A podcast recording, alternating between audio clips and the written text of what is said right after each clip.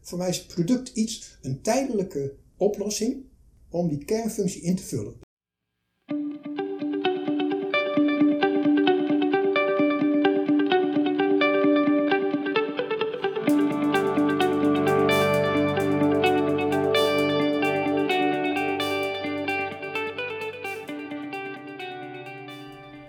Leuk dat je luistert naar de Strategie van de Kreeft podcast, de podcast over veranderen en vernieuwen in bestaande organisaties en bedrijven.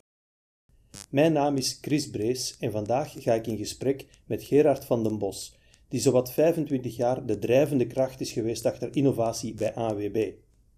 Gerard, welkom in onze podcast. Dankjewel. Ja, de AWB voorstellen dat hoeft natuurlijk niet en ik veronderstel dat mensen ook wel best wat concepten en producten kennen waar eigenlijk jouw stempel op staat. Maar wie is Gerard van den Bos? Ja, dat, ja, wie is dat? Maar iemand die nieuwe dingen bedenkt en zorgt dat ze er komen. Uh, en inderdaad al 25 jaar. Dus misschien moet ik maar gewoon eens vertellen, want in 25 jaar, je moet toch wat. Uh, wat er dan zo'n beetje uit mijn koker is gekomen. Ja, waar zouden mensen jou van kunnen kennen? Uh, de ANWB Visa creditcard. Okay. Ook in het buitenland, daar zijn er meer dan een miljoen van. Uh, vervangen auto buitenland als abonnement.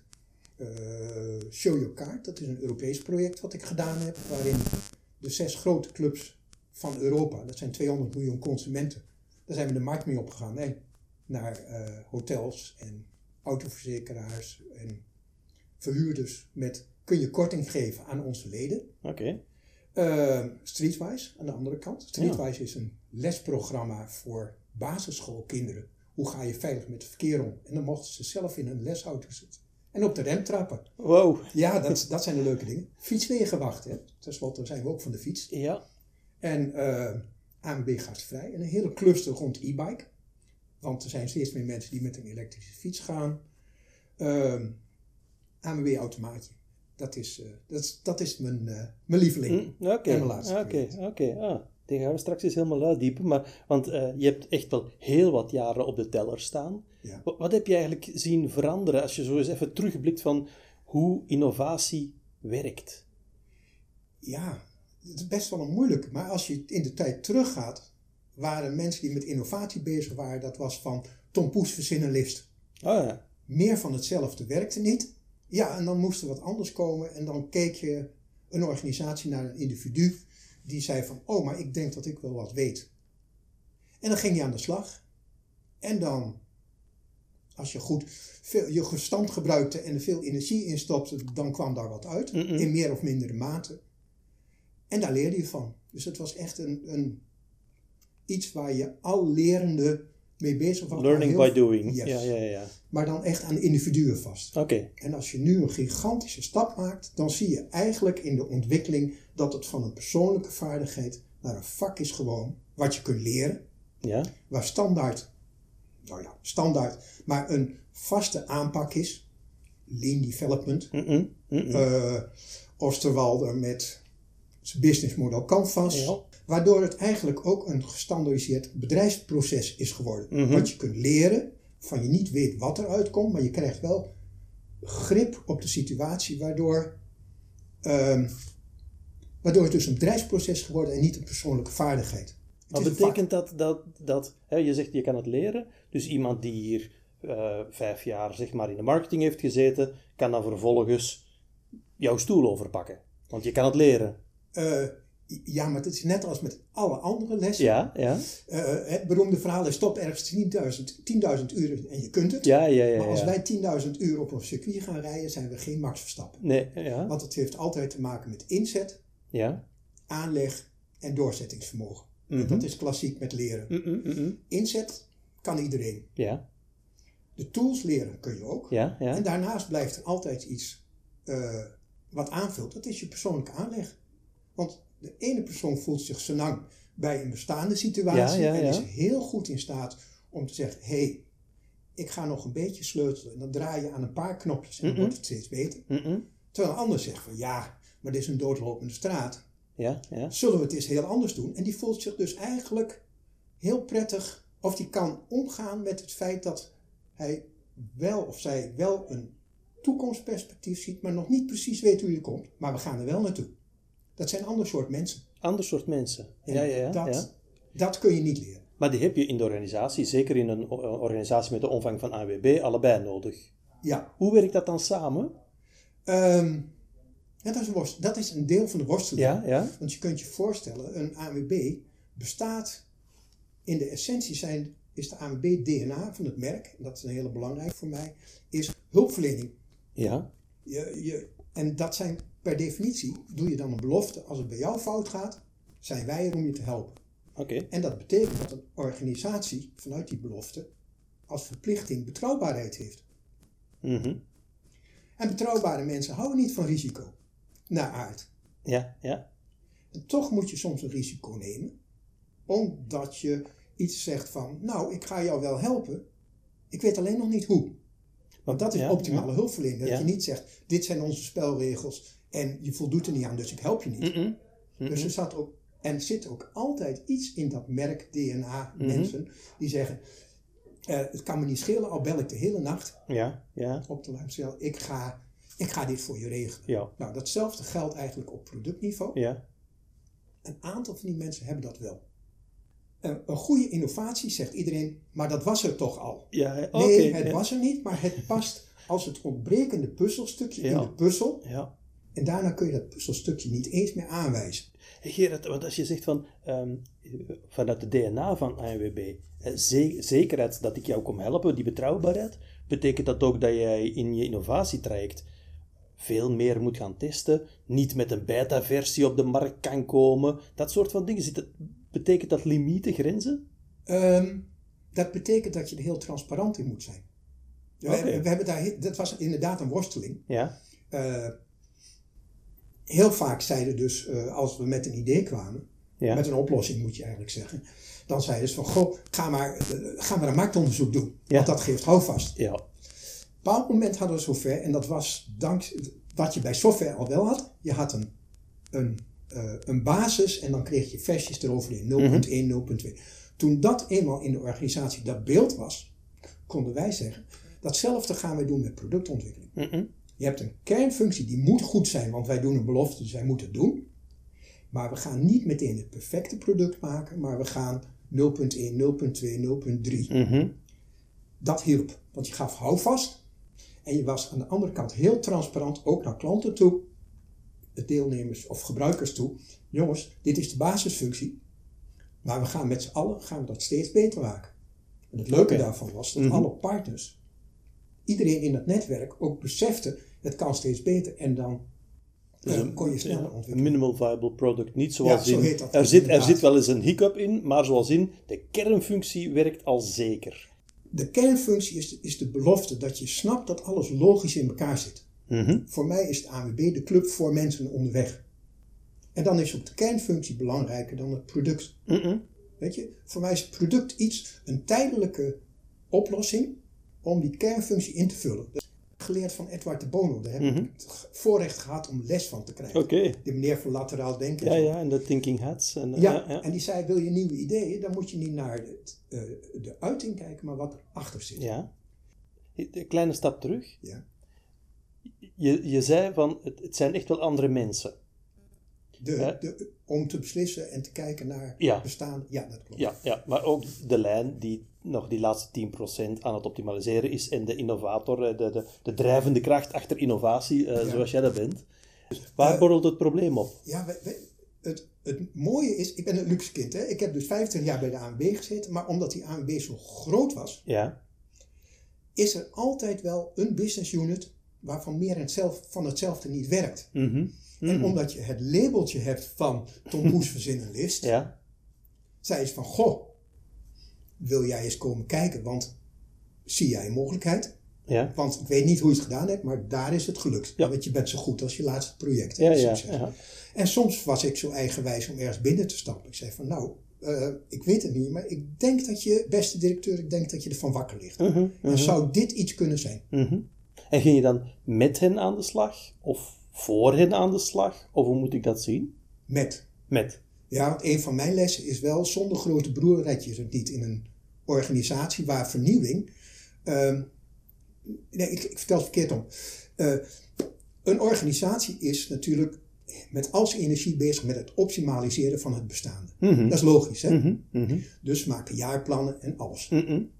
En dan kom jij als een soort eh, lastige ding en zeg Ja. van jongens, beste ICT-afdeling, het spijt me wel, maar we hebben nu hier iets en ik weet dat je een jaarplanning hebt, maar we, hebben nu capaciteit nodig, want we hebben bedacht dat er iets nieuws moet komen Ja. op de site of Ja. in een database Mhm. of en eh, bij een andere afdeling, ik heb nu jouw twee marketeers nodig, want dat red je alleen maar als je een grote broer hebt. Mhm. Oftewel, de probleemeigenaar moet echt ervan wakker liggen en eigenlijk op hoofddirectieniveau zijn. Ja, juist.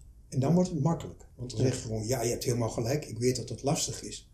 Maar ja, weet je, tegen mij, zei ik dan met een brede glimlach, beste collega, ik snap het, maar als je het niet wil doen, ik vind het geen probleem. Maar hoe zou die erover denken?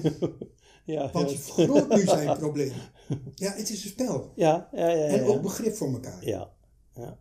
En aan de andere kant, ik, je vroeg naar het, het groeiproces van innovatie. Mhm. Ik vind, en gelukkig gebeurt dat ook steeds meer, dat innovatie dus net zo'n jaarplan moet hebben.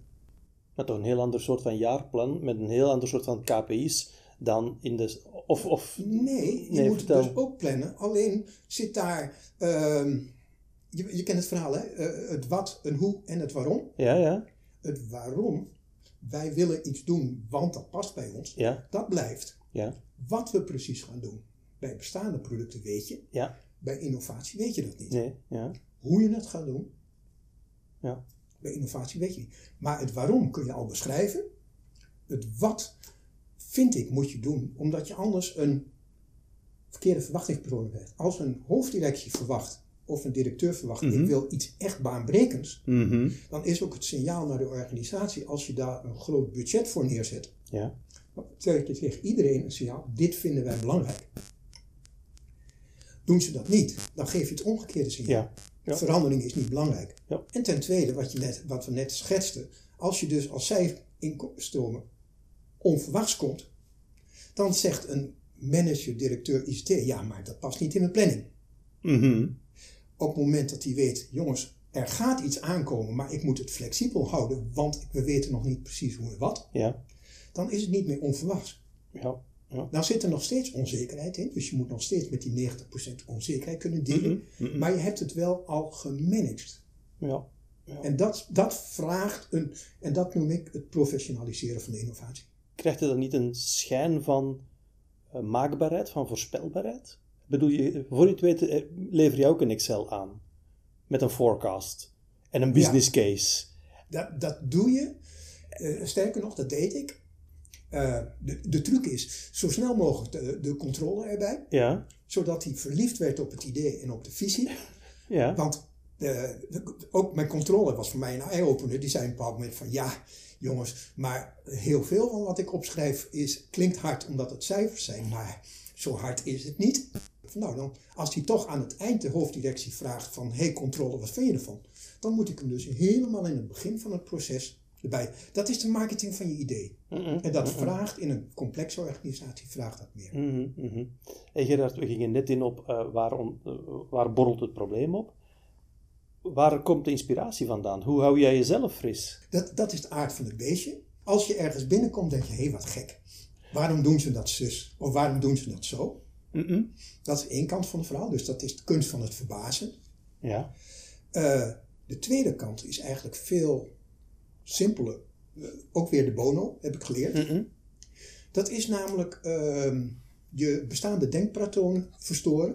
Eh, hey, er zijn toch veel meer mensen dan automobilisten onderweg. ja, ja, Hé, ja. hey, ik zie meer eh e-bikes komen. ja, Wat gek. Wij als AWB waren de fietsclub. ja. Maar als er nu iemand belt en zegt: Ik wil een e-bike kopen, dan, kunnen we, dan staan we met de mond vol tanden. Mhm. En we hebben alle kennis in huis. Wordt het niet tijd dat we dat, die kennis bundelen en op een site gaan zetten? Mhm. Maar, want je zegt net eh, nogal vlot van eh, je eigen denkpatronen doorbreken. Ja. Maar, dat- maak die eens concreet. Hoe, hoe, hoe, doe je je eigen denkpatronen doorbreken? Door, door bewust te zijn van, eh, ja, ja, we moeten nog één noemen, Giep Fransen. Mhm. Giep Fransen, Edward de Bono, dat, Giep Fransen vanuit merken, Ja, precies. merkmanagement, Ja. Edward de Bono vanuit lateraal denken. Ja, ja.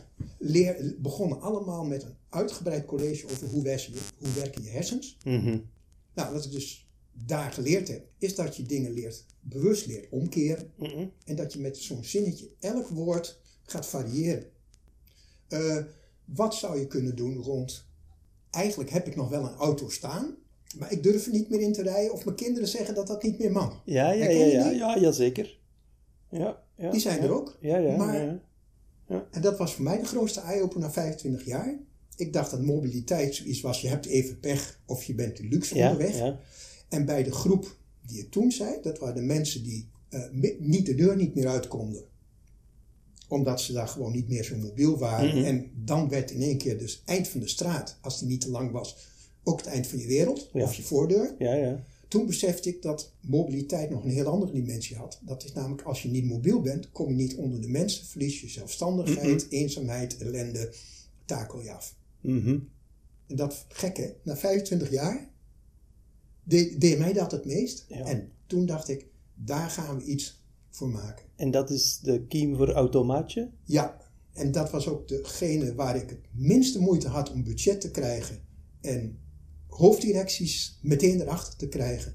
Want iedereen daar had een vader, een moeder in die situatie en drukke banen en niet in staat. Zij kenden allemaal die situatie uit het persoonlijk leven en niet in staat. En er was geen oplossing.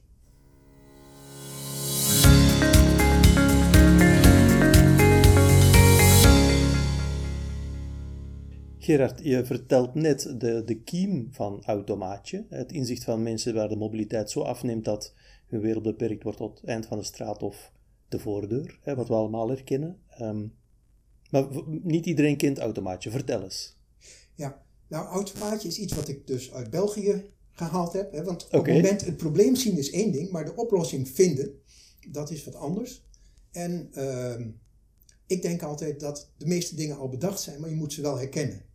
Dus vaak kun je na een, een uurtje of een middagje googelen, in het Frans, Duits of Engels, in één keer sprekende voorbeelden geven, waardoor je denkt, oh, maar als dat daar werkt, Ja. en dat kan zijn in een ander land. Het kan ook over een andere branche zijn. Hè?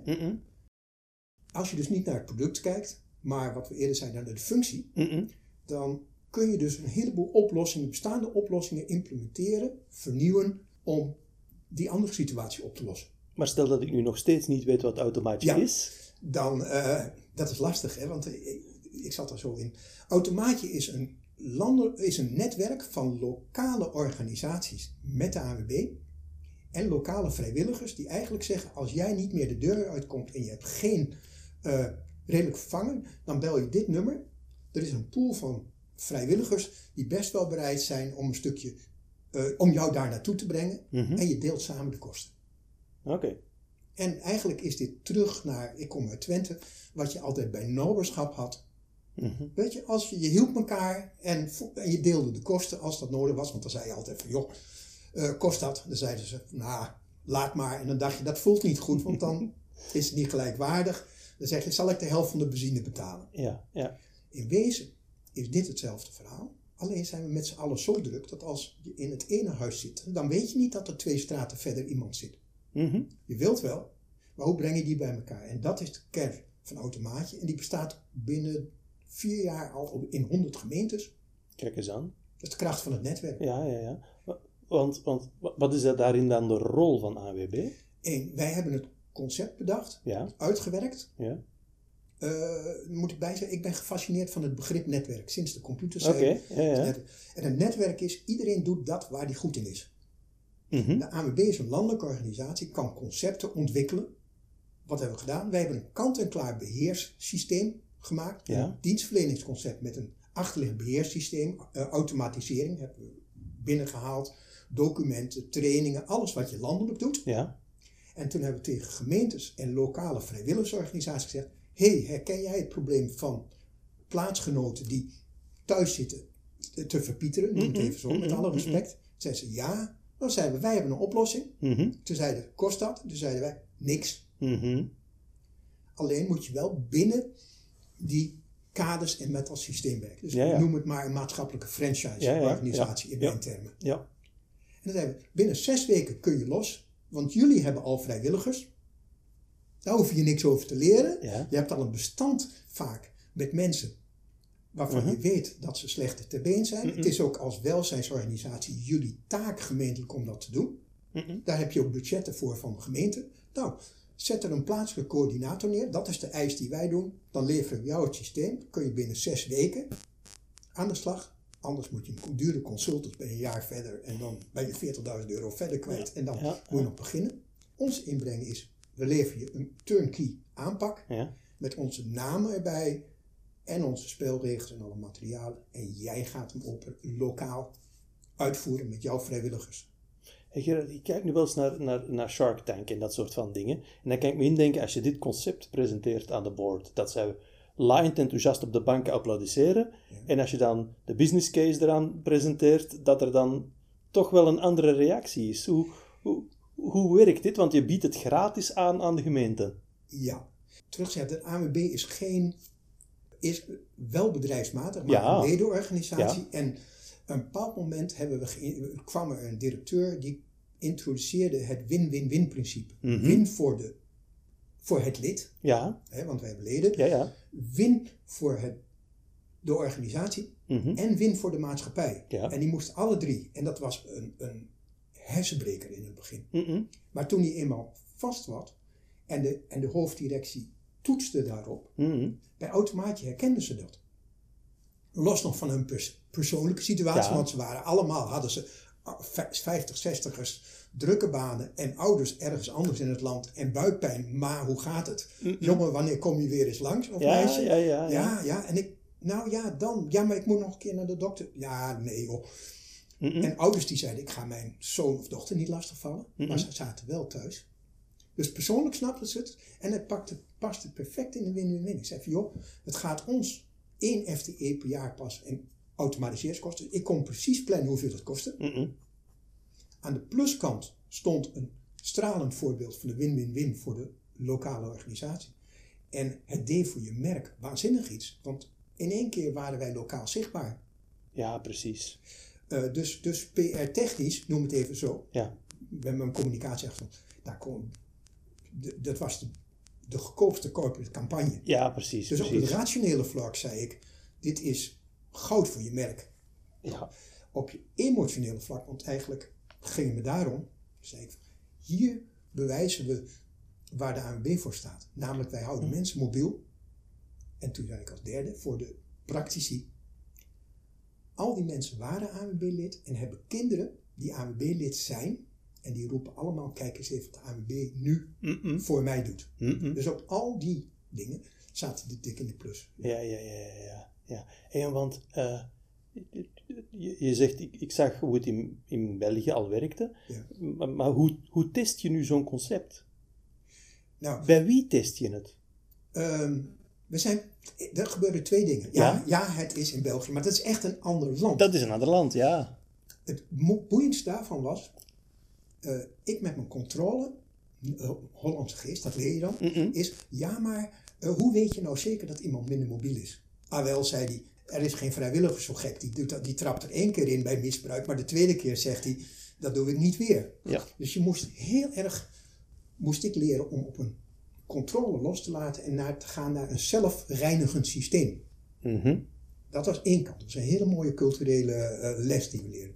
Het tweede is, ehm, ik vond op twee plekken in Nederland vond ik organisaties in Woerden en in Barneveld, vooruitstrevende wethouders en directeuren, welzijn, zo visionair, gek, wat dan ook, dat ze met mij eh, die test wel aanwouden. Ja. En daar hebben we een jaar lang hebben we het geoptimaliseerd en getest. En toen gezien hoe gelukkig mensen werden. Trouwens, niet alleen, dat is heel bijzonder, hadden we nooit gedacht. Niet alleen de deelnemers, omdat ze weer mee konden doen en zelfstandigheid en hun, hun gevoel voor eigenwaarde, maar ook de vrijwilligers. Mhm. Mhm. Want dat waren heel vaak mensen die net gepensioneerd waren en zeiden: Ik wil nu iets voor nuttigs doen, maar ik wil er niet aan vastzetten, want ik ga ook nog een paar maanden. Dus maakten we een systeem waar je een pool had met mensen die zeiden: Joh, als er wat is, mag je me bellen, maar je moet het wel twee dagen van tevoren doen en je mag ook nee zeggen. Ja. Ja, precies.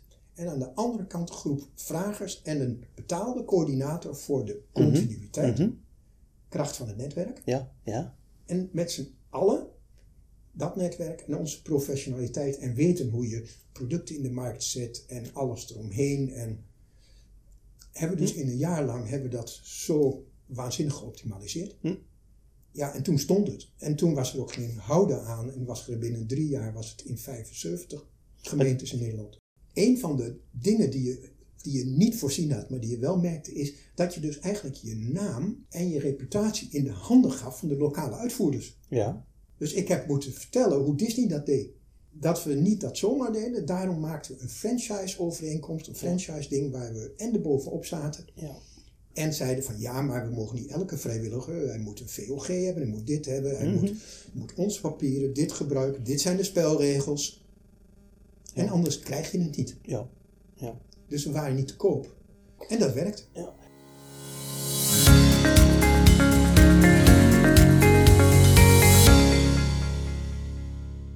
Hey Gerard, Ja. best, best knap eh, automaatje. Ja. Eh, vind ik echt wel kippenvel. Ja, kippenvel. het.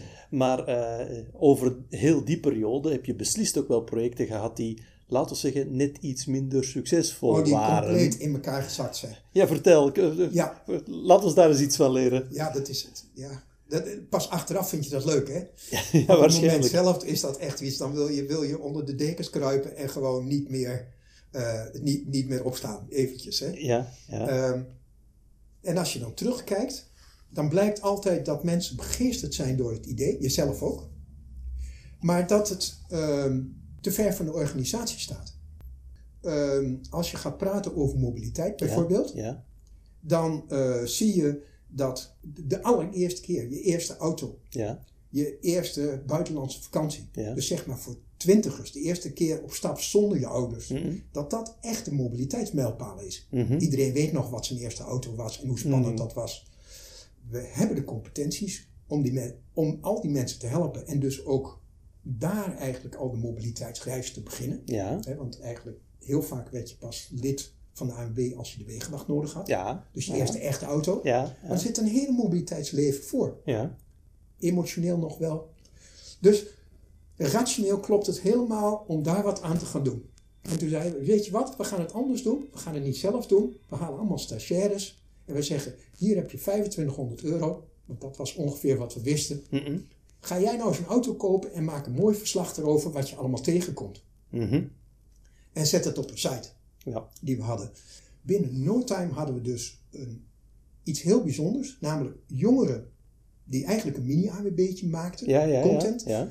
Eh, ik geloof 30. Mhm. We zaten in een, eh, een oude garage van de AWB ergens anders. Mhm. Met koeientapijt op want ook de, de interieur was eh, ontworpen door die jongeren. Ja. Hun, hun, hè. Alle directeuren van buitenlandse clubs en alles kwam langs om te kijken. We waren een paradepaadje. We deden allemaal nieuwe dingen. Ja, Voelen maar komen. maar Ja, we hadden een bestand binnen no time als een van de eerste in Nederland met 40.000 jongeren ja. reizigers, Ja. autokopers. Nou. En toen dacht ik, van, wel, nu zijn we er. Ja, Er gebeurden er twee dingen. We liepen naar de directeur, de, de afdeling verzekeringen. ja. En hij zei, hé, hey, wij hebben 40.000 beginnende automobilisten. Die hebben allemaal autoverzekering nodig. Mhm. Die zaten nog op eh, schadebeperking. Mhm. Die zei, ik zit er helemaal niet op te wachten. Oh, die, tuurlijk. Ja. Ja, logisch hè? Ja. Hadden wij niet aan gedacht. Wij dachten alleen maar nieuwe klanten. Ja, ja, ja. We gingen naar de winkel toe en we zeiden: Hé, hey, ik heb hier 40.000 reizigers. Die, ik lees allemaal een Lonely Planet. Ja, Toen zei hij: Ja, maar moet je luisteren. Ik ga toch niet alleen maar Lonely Planets, want ik, mijn schapruimte en mijn opbrengst per schap en die meters, dat gaat niet werken. Ik ga dat niet doen. Ja. En toen viel dus eigenlijk de bodem uit het project en hadden we eigenlijk alleen maar kosten. En 40.000 enthousiaste Mhm, mhm. mensen die wij een belofte hadden gedaan, die we niet waar konden maken. Maar dus eigenlijk als je terugblikt, eh, projecten die het niet gered hebben, het probleem was echt, de oplossing mogelijk interessant voor de, de leden of de toekomstige leden, maar het past niet binnen de club. Ja, het paste dus wel bij het merk. Ja, Maar wat ik toen geleerd heb, wij- je leerde altijd bij marketing de P's. ja. ja ik heb toen, geleerd ja. dat er ook nog een T is. En Ja. dat is de T van timing. Mhm. We waren te vroeg. Ja, ja. Of te laat, dat kan ook. Hè? Dus ja, ook dingen gemaakt, dan is het geen innovatie meer. Te laat. De perfecte stoommachine terwijl de benzinemotor er is. Ja, ja, ja, was een innovatie, maar een beetje te laat. Ja. Uh, en in ons geval waren wij de keren dat het niet ging, roep ik heel eigenwijs, mm kun je zien, het was geen uitkomst van de strategie. Mm Dus het was een standalone. En dan ook nog buiten de organisatie, mm waarin iedereen het hartstikke leuk vond. Maar het was een kunstje. Weet je, daar hebben we ook een tijd gehad. Innovatie is kunstje. Ja, ja, ja. Hoeft er niks op te brengen. Ja. Als het maar uh, disruptief was of echt anders. Mooi, want geld klotste toch tegen over de plinten heen. Ja. Maar je leefde geen waarde. Ja, ja, ja. Je leefde wel waarde naar deelnemers. Maar dan hadden we hem eigenlijk moeten, uh, ja, hoe moet je dat zeggen, verzelfstandigen. Mm Was het prima gegaan. Mhm, maar dat paste niet in de strategie. Ja. Er was geen strategie die zei, wij willen voor bepaalde segmenten. Wat? Er was ook geen strategie die zei, wij willen een leven lang mobiel zijn. Dat hebben we er later een beetje in mogen brengen. Maar omdat het geen strategie-inbedding had, was de rest van de organisatie was er niet. Roep ik nog steeds eigenwijs niet klaar voor. Ja, ja. Maar eigenlijk was het mijn fout. Mijn fout was dat ik verliefd was op het idee, Ja, ja. kans zag, ja. eigenlijk ook nog hard met alle ziel en zaligheid en mensen bewees dat het ook nog kon, Ja. maar niet hier. De oplossing waarschijnlijk eh, Past heel het elegant, heel Past- passend voor Past de... merk, Ja, ja, passend bij het merk. maar de Maar T van timing. Van timing. Eigenlijk eh, op het moment dat je de overgang maakt van jouw eh, creatieve en testfase naar de staande organisatie, dan merk je dat de interne aansluiting onvoldoende is. Daar zie je dus, hè, waar we het eerder over hadden, eh, het groeiproces van innovatie. Ja. Waar het was Tom Poes verzinnenlist. Mhm. En ik ook in die fase zat, joh, ik heb weer iets heel leuks. Ja, ja. En dat soort dingen. En ook de organisatie niet probeerde om gestandardiseerd grip te krijgen Mhm. over de voortgang. Mhm. Hè, willen we dit nog wel? Krijg je dus op een bepaald moment een, een mismatch. Ja, precies. Wat je nu veel meer ziet, is dat je dus werkt met: oké, wij willen eh, contact hebben met gezinnen met jonge kinderen, omdat dat. En dan gaan al die business units gaan denken: wat kan ik daaraan bijdragen? Mhm. Omdat het in de corporate strategie staat. En dan elke keer de hoofddirect zegt: kom jij eens even met een plan daarvoor. En eh, hoeveel geld heb je daarvoor nodig? Hm. Dat zie je nu bij innovatie. Bij innovatie is het minder van eh, wat je nog steeds moet hebben. Van buiten naar binnen denken. Ja, ja. Dat moet je kunnen. Maar je moet net zo hard van binnen naar buiten kunnen denken. Ja. Weet je, maar dat is toch ook de essentie van marketing? Ja, ja, ja, ja, ja dat kruispunt. Hé, want, want eh, je, je maakt nu zelf bijna de stap naar eh, terugblikken 25 jaar naar vooruitblikken. Eh, kijk eens even in de mistige toekomst van de volgende vijf jaar van innovatie. En die vijf jaar, denk ik, die durft er wel aan. Hè? Ja, Ja, dat is gek, hè? Dan ben je iemand die werkt met, die zegt van, ik leef met 10% ja, zekerheid en ik ga naar. ja, Nou ja, wat, wat ik gewoon zie is, en, en er is nog zoveel mogelijk, als je kijkt hoeveel, hoe aan de ene kant data ja. nu mogelijkheden geeft, ook voor, als bron voor innovatie, mhm, waanzinnig. Als je ziet hoe technologie eh, als hulpmiddel, niet als doel, hè? technologie mag nooit de impuls zijn voor innovatie, maar als hulpmiddel om een probleem op te lossen. Joh, fantastisch mogelijk. De besturing, je ziet op dit moment dat innovatie de reddingsboei wordt. Hè? Of Ja. je nou praat over de maatschappij. We hebben een stikstofprobleem. En wat zegt iedereen niet? Niet iedereen, iedereen zegt van, eh, oh dat gaan we wel oplossen met innovatie, zegt een deel. ja, ja. Nou, lijkt me een beetje overschat. Als innovatiedeskundige denk ik van ja, misschien wel, maar we hebben nu het probleem. ja. Dus moet je een oplossing hebben die op dit moment al is. Dus eh, moet je zeggen, eigenlijk innovatie is nu heel erg hard aan toe naar gewoon een volwassen bedrijfsinstrument. mhm, Met een planning, met een, eh, een besturing op directieniveau. Net zoals we het met marketing gehad hebben. Op een bepaald moment zei, of met automatisering. Dat je zei van, joh, ik heb een chief information officer. Ja, Voor die ja. tijd was je, eh, iemand is bezig met de computers. Ja, ja, ja. ja. Kun je niet ja. meer voorstellen. Hè? Nee, ja. In deze fase, juist als een bedrijf veel eh, innovatie nodig heeft, heb je een redelijk grotere eh, kern nodig van specialisten. En moet je in, in, je, in je top moet je die borgen. Het verschil is alleen dat ik denk dat op het moment als je in je bedrijf zit in een meer consolidatiefase, Ja. stel dat je dat bent, ja, dan heb je veel meer, dan moeten juist de, de operational mensen moeten het primaat zijn. En dan zou je kunnen slinken naar een kleiner groepje je moet altijd wel werken aan je toekomst, hoop ik dan maar. Ja, ja. Al was het alleen maar voor, voor, voor het beroep van innovatie. Maar het zou wel gek zijn als je dat niet doet. Maar dan kun je dus uh, veel, dan kun je weer afstaan. Het is een soort adem in, adem uit, flexpool, denk ik. -mm. Juist. Het blijft lastig om in de, de, mist van de toekomst te kijken. Hè? Ja, maar voor mij is dus, uh, een bedrijf is continu. Maar de middelen die je inzet, die zijn net zoals dat je producten een tijdelijke invulling zet voor je, uh, voor je belofte naar je klanten toe. Ja. Denk ik dat dat voor een deel van de bedrijfsmiddelen ook gaat. Precies. De wegenwacht is op dit moment natuurlijk, wist heel veel van motoren. Want na de Tweede Wereldoorlog reden ze allemaal op een motor langs ja. de weg. Ja, ja, ja. Doen ze niet meer. Nee. Ze wisten heel veel van praatpalen. Mm -hmm. En praatpalen doen ze niet meer. Ze weten steeds meer van elektrische auto's. Precies. Niet meer. Dus ook daar zie je, de functie blijft. Ja. Als het fout gaat onderweg dat. Maar de technologie waarin je dat doet, die evolueert. En ik denk dat dat ook voor je minder harde bedrijven doet. Als je dus in een wereld wilt dat het veranderen, dan is je hulpmiddel, mm -hmm. Kennis en vaardigheid van hoe innoveer ik, is belangrijk. Mooi, mooi, mooie, mooie afsluiter.